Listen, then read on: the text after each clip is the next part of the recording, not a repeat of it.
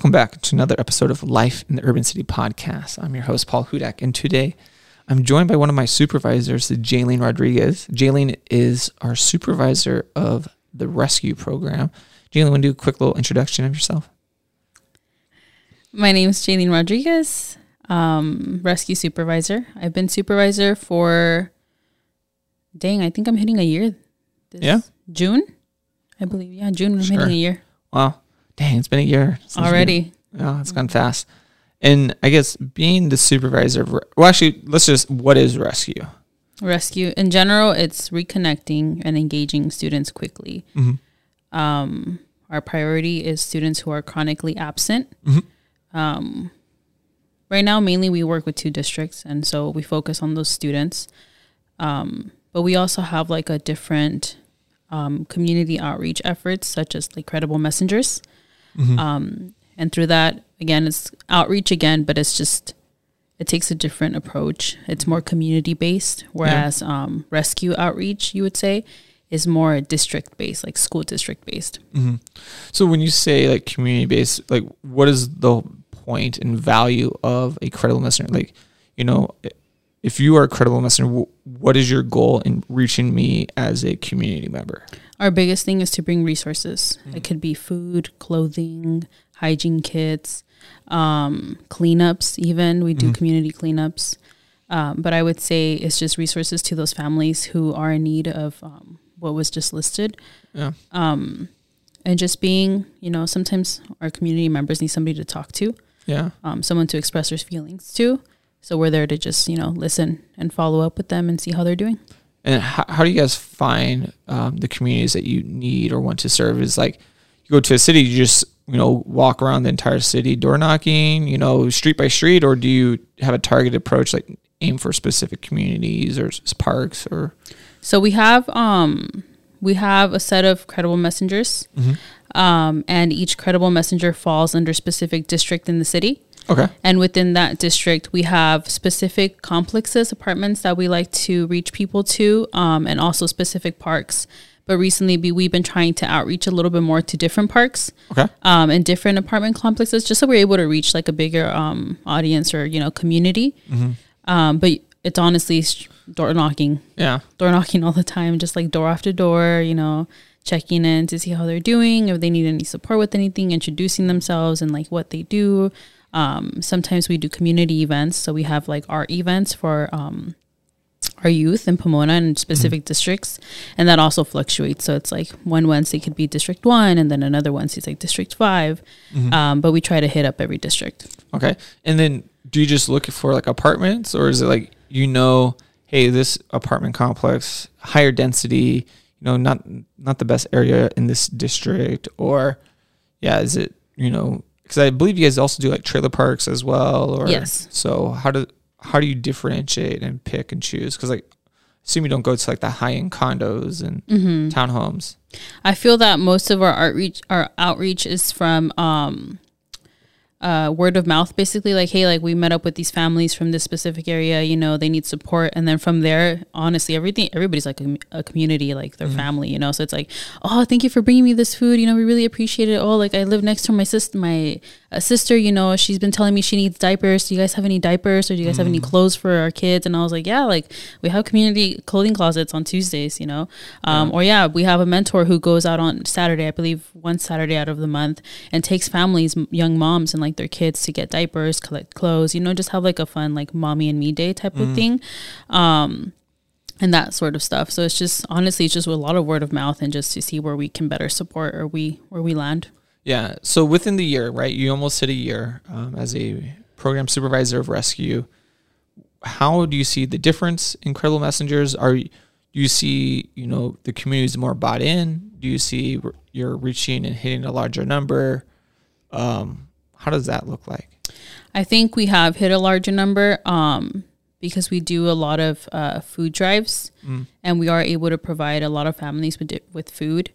Um, and it's not repetitive families all the time. It's like it's like I said, is word of mouth when families hear like that. You know, they're able to get food from somebody, um, and not only families as well, but like our unhoused. You know, we're able to provide food to our unhoused, um, and just you know just driving down the street, see who needs support, and then we're able to provide them with that. Yeah, and then is like is the goal so that you just do it one time, or because you know you're just addressing the one need at the one moment, or are you going you know com- repeat and continual like um, supporting of specific families? Some families need um, specific support, you know, so like every other week. And there's families that are like, oh, hey, like just this one week, you know, we're struggling. Can you support us with this? And we're able to provide them that. But well, also, it's not only us providing them with food, but providing them with the resources. So it's like, hey, like this Wednesday, we can make it out, but this is the location, this is the time, this is what they're going to be able to provide you with. And if you guys can make it out, then, you know, um, please do so and let your fa- other families know and let you know your neighbors know so that you're all able to get those resources. Okay, awesome. That's super cool. And then so that that's the community side, and then on the school resource side, where you know, um, you know, you say you're going door knocking, you're getting um, disengaged or dropout students, or on the verge of dropout, or I think you said chronically absent Yes. students. Um, what are some of the key things that you keep seeing within those youth? Like, is it just you know kids don't want to go to school, or what are some of these barriers that you're seeing? I feel that this is like tough because it's it's a variety of things. Mm-hmm. But I feel like the biggest thing that really affected all of our schools was the pandemic mm-hmm. and the independent studies, where a lot of students, you know, social, social anxiety is a thing, mm-hmm. and a lot of our students don't want to go back. Um, you know, social anxiety, social media, all of the stuff that happens on school grounds sometimes, and also because unfortunately, because of the pandemic, a lot of our students don't have the resources to go back. They need school supplies, they need shoes, they need clothes. It's a bunch of different things, you know. Um, I'm sorry, can you repeat your question? Well, I was just asking, like, like what are some uh, you're you're hitting? it, What are some of the barriers Yeah. and reasons why kids aren't going to school? And you you just said a lot of our mental health. Um, you know, and pandemic had a big effect Yes. on the mental health as well as financial resources and having the resources to go to school, Mm-hmm. clothes, you know, um, school supplies, and then I guess when it comes to these barriers, how do you and your team help reach and support um, the students and their families? Yeah, one thing we always say is like, you know, the family comes first. I understand that like a lot of our students are absent and that's like our main target, the student. But if the student is struggling, then that means the family is struggling, you know? Um, so our families do come first and we try to provide with whatever resources we can. Like we said, mental health, you know, sometimes it's clothes, food, um, and just stay connected build that rapport build that relationship with the with the family um, and see how we can better support sometimes it's even giving rides you know like they need that pickup and pick up from home and drop off at school because they live a little too far or we try to you know help them with transportation like bus passes. We've had mentors who have you know left um left with the student on a bus to be able to support him and like know what routes to take um to go to school. So it's just building the relationship with the family, honestly, and just you know supporting them in everything. Okay, and then how, when working with the families and are most parents and families like receptive or are they trying to like fight you guys because like oh no like they don't they don't want the image of they don't have it together. Yeah, we've had a little bit of both. Um, we've had families who are super grateful, you know, for what the support we've given them, and we've had families who are like, "No, my student is not struggling," you know, "No, we don't need help." But it's just like when that happens, we try to just redivert to the student. And it's like, hey, like you know, like we have his attendance or her attendance sheets you know?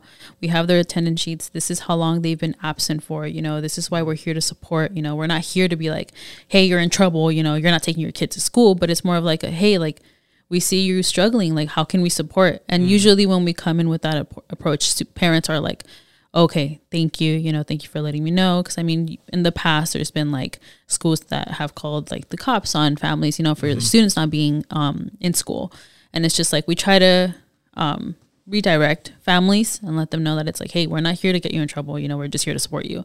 So let us support you. And how can we support you whether it's like just rides you know or it's texting the student like hey you got to be in school at 8 come on wake up you know. I'm going to check in with the you know attendance lady to see if you're there or if you're not there. Um, and it's just yeah just support. And then I guess with that is like do you let's say I'm your student, right? You know, I'm not going to school, but after connecting with you and your team a couple of times like I'm starting to go back like what does the handoff process look like? Are you always working with them for like ever, or you know, do you transition them out? we try our best to transition them out. So when we do get the student to um, attend school, we do the warm handoff to the school. A lot of our students who have been absent have no idea what their schedule is. You know who the principal is, assistant principal, assistant principal. Um, you know what services they have at school, the resources, their counselor. So we definitely try and like you know do that warm handoff. Take meet the student at school or take them to school and be like, hey, like these are your teachers. This is your student, um, your class list uh, this is your counselor. You know, if you need to switch any classes around, you know, let them know. Um, you know, community schools is on campus sometimes. Like, you know, if you need any resources for anything, they're here to help you. Um, because it's what we've seen is just that, like, if you just throw the student back in with no support, there's no retention and they're not going to stay in school. Yeah. They're going to be like, oh, well, I'm here sitting, nobody cares, you know. Well, nobody cared that I wasn't in school, you know, so nobody's going to care that I'm not. Like, if I leave and I don't come back. Yeah. So if we're able to show them like, hey, like there's love on campus and they're here to support you, then they're gonna be like, okay, I want to stay now. You know, oh, I'm having an issue. Let me go talk to Miss this person or Mister this person. You know, now that they have built those connections, and sometimes we have our own our own other programs on campus like Connect or On Point. You know, and we're able to connect them with that specific mentor and be like, hey, like this is what they were struggling with. They want to do one on one or they're ready to be in group. Yeah. You know, and be able to just do that warm handoff. And w- working with schools, um, do you find an issue sometimes where schools are just too busy and too much going on? And what do you do about that? Yeah, there there has been times when um the schools are really busy. I mean, it's understandable, you know, short staff. Um, but we have we just try to find that person that's Yeah. going to listen to the student or that has like the time, you know, or will make the time to listen to the student. And there's always somebody open, you know, to listen. We just got to dig a little, you know, and be able to find them. Okay. No, that's awesome. Yeah, because I know. Uh, uh, so for me, I, I went to you know small school K through eight, and then I went to a large high pr- public high school, and it's like uh, A lot of people. there's a lot. Like I went from uh, you know a couple of hundred you know K through eight to you know almost a thousand in my my grade level, and it's like uh, what do I do? And I think that was helpful was uh, getting on campus early. Do, like my mom made me do summer school before, so it's like I know the campus.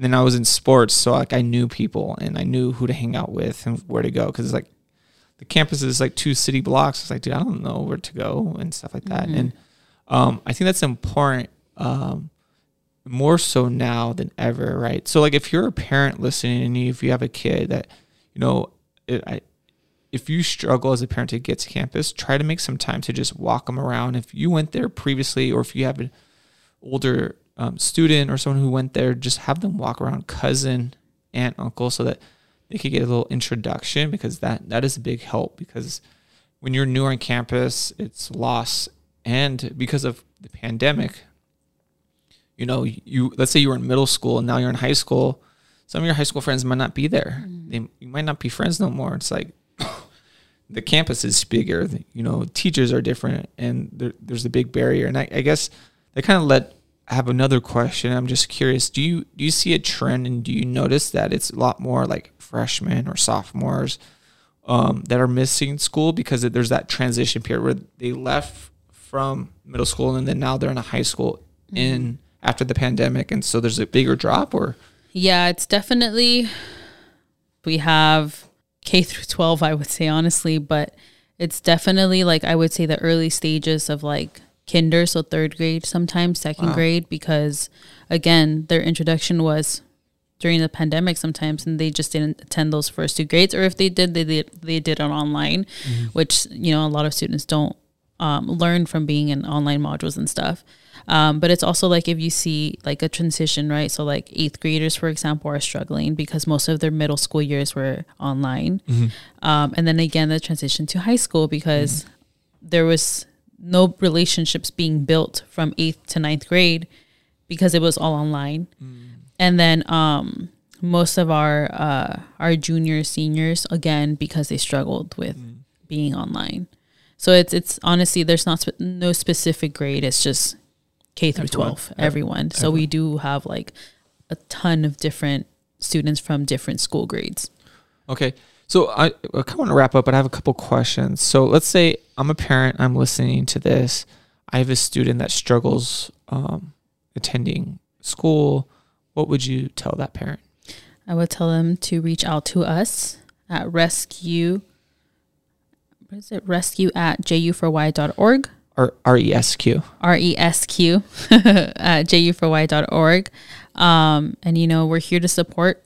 We're here to, you know, love on the students. We're here to push the students to be, you know, go back to school and just, you know, provide with any resources that we can. Mm-hmm. Okay. And then if I'm that student listening, what would you tell tell me? I would say, you know, if you're a little too shy to like message us or email us, we have Instagram. You can reach out to us on Instagram. You can tell, you know, you can contact me. I have my contact on the website. My name's Jailene. Um, and then, you know, just reach out. Yeah.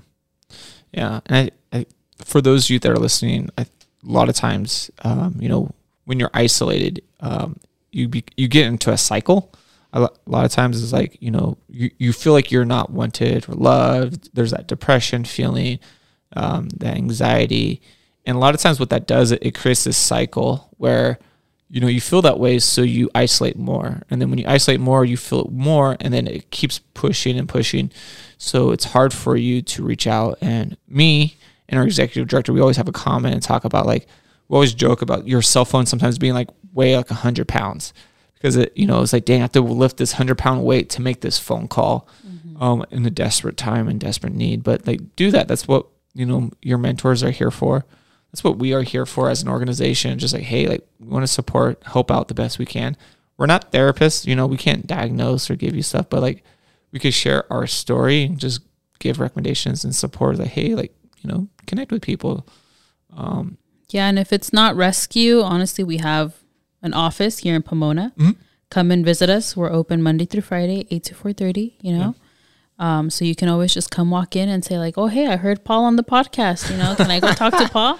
If Paul's here, he's gonna be like, "Yeah, come right in. Let's yeah. talk." Yeah, you know, that'll be the first time I've had anyone come in. Is I heard you on the podcast. I want to come speak to you, but hey, things do happen, so I'm not gonna I'm not gonna rule it out.